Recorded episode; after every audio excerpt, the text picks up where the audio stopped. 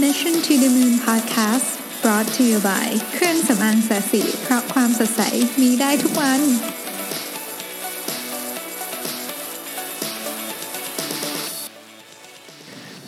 สวัสดีครับ ยินดีต้อนรับเข้าสู่ Mission to the Moon Podcast เอพิโซดที่ 46 นะฮะ ก็วันนี้อยากจะมาคุยกันเรื่องของ กระบวนการในการตัดสินใจจริง ๆ วันก่อนเราก็คุยกันเรื่องนี้ไปแล้วนะครับ แต่ว่าวันนี้มันมีอีกบทความหนึ่งจริง ๆ ผมเคยเขียนเรื่องนี้ไปในเพจแล้วแต่ว่าเป็นเป็นบทความที่ผมชอบมากเลยเลยอยากจะเอามาเล่าให้ฟังอีกทีหนึ่งพร้อมกับจะขยายความสิ่งที่ไม่ได้เขียนไปด้วยนะฮะบทความนี้ผมเอามาจาก entrepreneur.com นะครับมันชื่อบทความเต็มๆว่า how to make better decision to move your business forward นะครับก็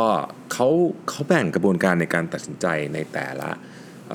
เรียกว่าในแต่ละขั้นขั้นของการทำธุรกิจเนาะออกเป็น 3 อันนะครับ อันแรกก็ชื่อว่า reactive decision making อันที่ 2 ชื่อ proactive decision making แล้วก็อันที่ 3 ชื่อ strategic อ decision making นะครับในช่วงของการสร้างธุรกิจใหม่ๆนะครับ หรือจริงๆมันครอบคลุมถึงการทำโปรเจกต์ใหม่ๆ ด้วยนะที่เราที่ไม่ได้เป็นงานที่เราทำอยู่ในปกใน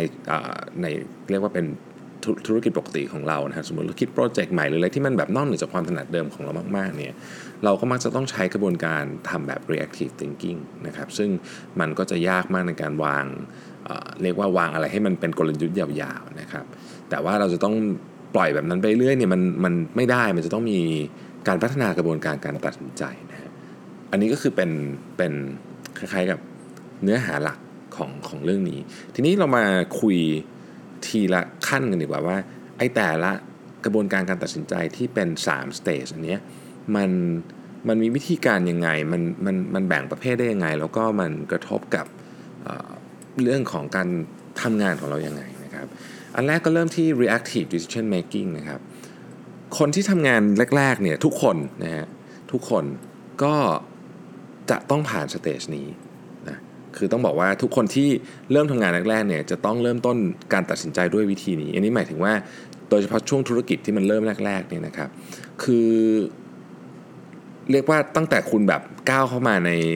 ในที่ทำงานหรือบางทีอาจจะตั้งแต่คุณตื่นด้วยซ้ำเนี่ยนะฮะคุณยังไม่ทันจะกินกาแฟบางทียังไม่ทันแปรงฟันเลยเนี่ยนะเรื่องมันก็ถูกถาโถมเข้ามา หาคุณแบบชนิดไม่ทันตั้งตัวเลยตุ๊บตุ๊บตุ๊บตุ๊บตุ๊บตุ๊บเลยเนี่ยนะฮะเป็นการลักษณะเหมือนกับการวิ่งดับเพลิงที่มัน ที่มันไหม้อยู่ตลอดเวลา คือตรงนั้นก็ไหม้ตรงนี้ก็ไหม้นะฮะแบบอันนี้เสร็จนู่นก็ขึ้นมาอีกหรือ ถ้าเปรียบเทียบกันนึงก็คือเหมือนกับไอเกมตีหัวจระเข้นึกออกไหมฮะที่มันโผล่มาตีตุ๊บลงไปมันก็เพิ่มอีกอันหนึ่งนะลักษณะก็คือคุณแทบจะไม่มีเวลาหยุดคิดนานๆเลยว่าเอ๊ะเราจะทำอะไรต่อดี เราจะวางแผนกลยุทธ์กลยุทธ์อะไรนี่ไม่ต้องสนใจนะเพราะว่าทุกอย่างเนี่ยมันเป็นเหมือนกับการแก้ปัญหาเฉพาะหน้าตลอดนะฮะเอ่อ มันเป็นสเตจที่เราเนี่ยต้องตอบสนองทุกๆเรื่องรอบตัวแบบแบบโดยมีเวลาการตัดสินใจสั้นมากๆนะฮะเพราะเรื่องเนี่ยมันด่วนด่วนทุกเรื่องเลย ไม่มีอะไรไม่ด่วนเลย คือไอ้เรื่องทุกเรื่องที่เข้ามาหาเรานี่ด่วนหมด แล้วก็มันเยอะมากด้วยนะฮะคืออทุกคนก็จะวิ่งเข้ามาหาคุณนะแล้วก็โทรศัพท์คุณดังไม่หยุดเลยนะฮะแบบคือคือ ท่าหนึ่งผมจำได้ตอนที่ตอนที่ผมอยู่ในช่วงเวลาเนี้ยคือผมฆ่าปากกาไว้ตลอดเวลา คือมันไม่รู้เป็นไรมันมันต้องนึกออกมันจะมือโทรศัพท์ก็หนีบหูไปปากกาก็ฆ่าไปเลยคือมันแบบวุ่นวายไปหมดนะฮะแล้วก็ไม่เคยรู้สึกว่ามีเวลาพอในการทำงานเลยคือแบบว่าโอ้โหหลายเอ่อหลายครั้งที่มันเหมือนแบบหายใจไม่ออกเลยนะ แล้วก็หมดวันไปเนี่ยคือแบบตายอะ่ะแบบสลบอะ่ะแบบแบบเหนื่อยแบบ ไม่ได้เหนื่อยแบบรู้สึกว่าทำงานทันนะเหนื่อยแบบ เหนื่อยแบบ จะเรียกว่าอะไรดีอะเหนื่อยแบบแบบ รู้สึกเหมือนแบบใช้แรงเยอะเกินไป เกินเกินเหตุอะเหนื่อยแบบโซมเหมือนกันนะฮะแล้วก็การจัดลำดับความสำคัญของงานนี้เรียกว่าไม่มี ไม่มีการจัด priority แดงสิ้นคือ อะไรเข้ามาก่อนทำก่อนนะเป็นแบบ first in first out job นะเป็นแบบคือคือทำอะไรได้ทำก่อน เพราะว่ามันมันไม่รู้จัดงานดับไงมันทุกอย่างมันท่วมไปหมดนะฮะ แล้วก็อย่างที่บอกฮะคือมันใช้พลังงานเยอะมาก คือมันเหนื่อยสุดๆทั้งร่างกายและจิตใจ คือมันแบบมันมันบั่นทอนพลังงานมาก แล้วก็แล้วคุณจะกลายเป็นคนที่แบบคุณอาจจะไม่เป็นแต่ผมมาเป็น คือผมก็จะกลายเป็นคนที่รู้สึกว่าแบบ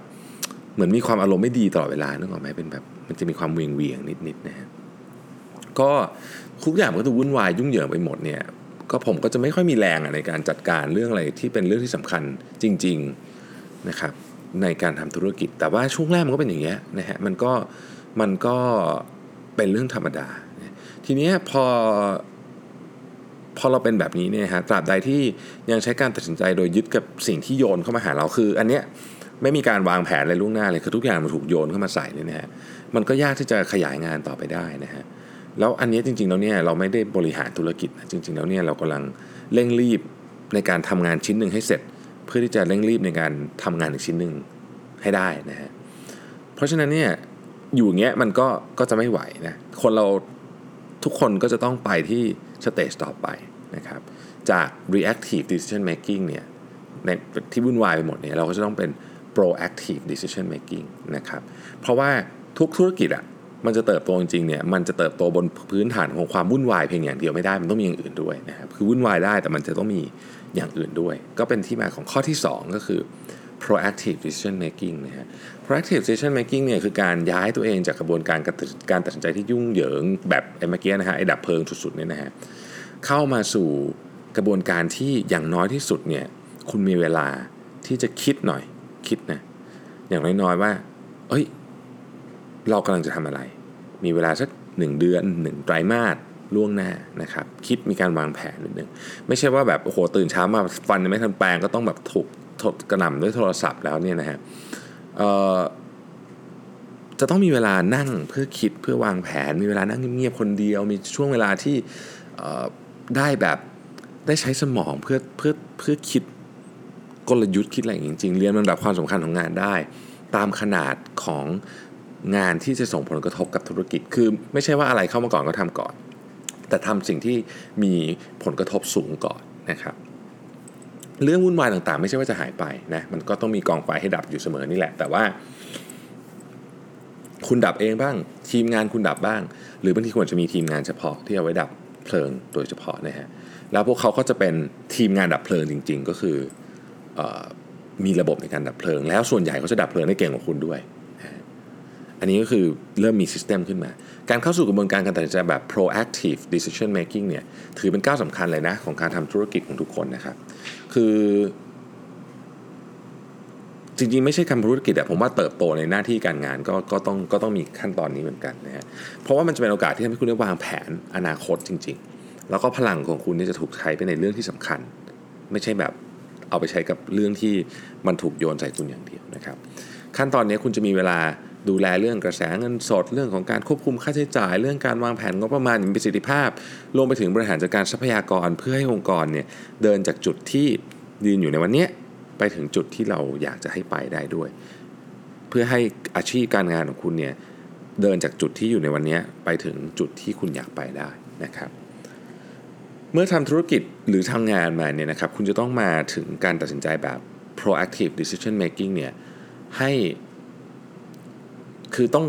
ต้องต้องจะจะบอกว่าให้ทำให้ได้เร็วที่สุด ยิ่งทำเร็วที่สุดได้ยิ่งดีนะครับ เพราะว่าคุณจะมีโอกาสได้เห็นสิ่งที่จะเกิดขึ้นก่อนที่มันจะเกิดขึ้นนะครับซึ่งจะทำให้คุณบริหารจัดการทรัพยากรเพื่อรองรับเรื่องราวต่างๆ ได้ และเมื่อมันมีเรื่องร้ายแรงเกิดขึ้นเนี่ยเนื่องจากว่าคุณคือคุณเห็นอะไรชัดมากขึ้นเนี่ยนะฮะมันก็จะเรื่องร้ายแรงมันก็จะถูกรับมือได้อย่างเเรียกว่ามีประสิทธิภาพมากขึ้น มีความเป็นมืออาชีพมากขึ้น แต่ว่าคุณ ไม่ได้ทำงานน้อยลงนะครับ คืองานชั่วโมงการทำงานเขาจะยังเยอะอยู่ในในขั้นตอนนี้ แต่ว่าพลังของคุณเนี่ยจะไม่จะไม่หายไปแบบที่ทำ reactive decision making อะคือมันจะไม่รู้สึกเหนื่อยแบบชนิดที่แบบ โอ้โหแบบตายอะแต่มันจะรู้สึกเหนื่อยแบบพอใจเออว่าวันนี้เราได้จัดการบริหารจัดการงานได้อย่างดี คุณจะกลับบ้านไปพร้อมกับแรงที่ยังเหลือที่ทำอะไรอื่นได้ ไปเล่นกับลูกอ่านนิทานให้ลูกฟังได้ไปออกกำลังกายได้นะครับ ไปอ่านหนังสือได้ไปอะไรอย่างนี้ได้นะฮะเราก็ยังมีเวลาที่จะคิดสำหรับอนาคตด้วยนะครับ ในขั้นตอนการตัดสินใจเนี่ยคุณจะเริ่มควบคุมสิ่งรอบตัวคุณได้ประมาณหนึ่งละนะครับ สิ่งที่คุณควบคุมได้คุณเริ่มควบคุมได้แต่ว่าถ้าเกิดคุณอยากจะก้าวเข้าไปเป็นขั้นสุดยอดในซึ่งอันนี้ผมก็ยังไปไม่ถึงงั้นเนี่ยนะฮะเขาต้อง ตามตำราเขาว่ากันไว้ว่า คุณจะต้องทำสิ่งที่เรียกว่า strategic decision making ให้ได้ ซึ่งอันนี้โอ้โหยากจริงนะฮะ แต่ว่าเราไปฟังนิยามมันก่อนนะ แล้วเราค่อยมาฝึกทำกันทีหลังก็แล้วกันนะครับ ว่าจะจะทำไงเดี๋ยวค่อยไปรู้ก่อนว่ามันมันควรจะต้องเป็นยังไง แล้วทำได้ไม่ได้เดี๋ยวว่าอีกทีหนึ่งนะครับ strategic decision making เนี่ยคือการที่จะมาถึงจุดนี้ได้เนี่ยจะเป็นจุดที่ธุรกิจเนี่ยสามารถก้าวกระโดดได้จริงๆ เพราะวิธีคิดแบบนี้จะเป็นงานของคุณคือการวางแผนกลยุทธ์ให้องค์กรเป็นปีหรือหลายปีล่วงหน้า คนที่จะทำงานนี้ได้เนี่ยจะต้องมีเวลามีพลังงานและอิสระ จากภาระต่างๆ ในขั้นสูงสุดนะครับในขณะเดียวกันผลของการตัดสินใจก็จะต้องส่งผลอย่างมากมายต่อองค์กร เช่นกันคือคุณต้องอยู่ในจุดที่สามารถส่งผลกระทบ หรือ action มันมี Impact สูงได้นะฮะ ในการตัดสินใจขั้นนี้คุณจะมองเห็นภาพขององค์กรเนี่ยมองไปอีกแบบหลาย ๆ ปีข้างหน้า 5 ปี 10 ปี 20 ปีนะฮะมองเห็นภาพธุรกิจมองเห็นความเปลี่ยนแปลง มองเห็นวงจรการเกิดขึ้นตั้งอยู่และดับไปของธุรกิจเนี่ยความคิดของคุณจะสุขุมรอบคอบ คุณจะมีเวลาพูดคุยกับผู้คนหลากหลายจากหลากหลายวงการนะครับ คุณจะใช้เวลากับ คนอื่นที่เก่งกว่าคุณที่เป็นเมนเทอร์เป็นที่ปรึกษา ถ้าคุณสนใจเรื่องอะไร คุณจะมีเวลามากพอที่จะลงไปศึกษามันอย่างจริงจังนะฮะ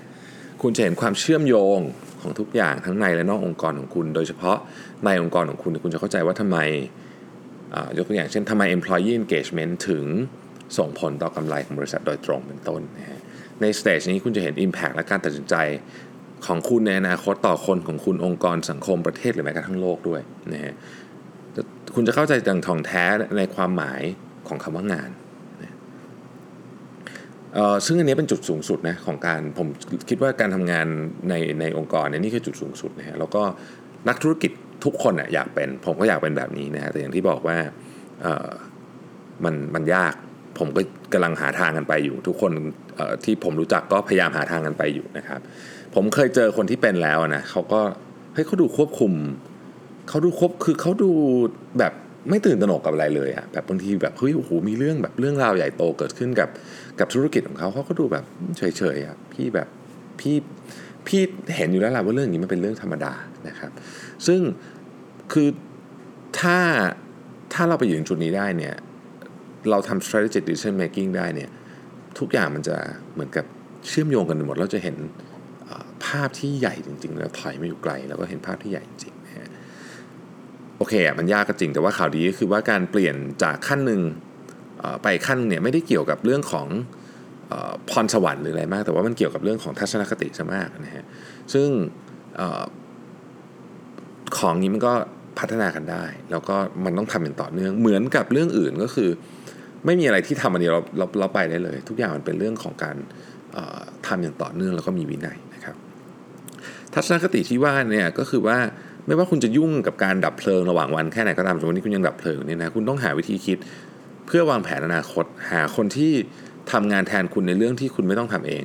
เพื่อที่วันหนึ่งคุณจะมีทีมบริหารจัดการตัวเองได้ ถึงวันนั้นคุณจะมีเวลาคิดกลยุทธ์หรือวางแผนอะไรสักอย่างที่ยิ่งใหญ่ตามที่คุณฝันไว้จริง ๆ เรื่องนี้ทำให้ผมนึกถึงเรื่องนึงนะคือผมเคยฟังพี่หนุ่มมันนี่โคชนะแกก็พูดประมาณว่าเรื่องของการเก็บเงินเนี่ยมัน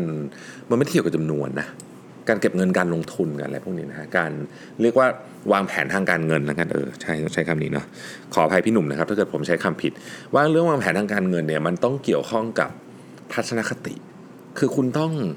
คือพี่หนุ่มบอกเฮ้ยเก็บเดือนเท่าไหร่ก็ได้ แต่ว่าต้องเริ่มเก็บแล้วต้องเก็บให้เป็นนิสัย เพราะพอเรามีนิสัยของการเก็บเงินปุ๊บเนี่ยมันจะเกิดคล้ายๆกับผลกระทบเป็นลูกโซ่อะเราจะเริ่มเฮ้ยเริ่มประหยัดมากขึ้น เริ่มเห็นเงินในบัญชีมันพอกคูณเราก็จะเริ่ม เฮ้ยไม่ได้แล้ววะคือเหมือนกับคนที่อย่างผมเนี้ยผมเป็นคนชอบวิ่งนี่ใช่ไหมฮะเราก็จะเห็นไอตัวเลขในนาฬิกาที่เราเก็บสะสมระยะของเราไว้อะเราสมมติว่าเฮ้ยเดือนนี้มันเกือบจะได้เท่านี้แล้วอะเกือบจะได้เท่านี้กิโลแล้วอะมันขายนิดเดียวเราก็จะต้องเอาวะไม่ต้องวิ่ง เพราะว่าเหมือน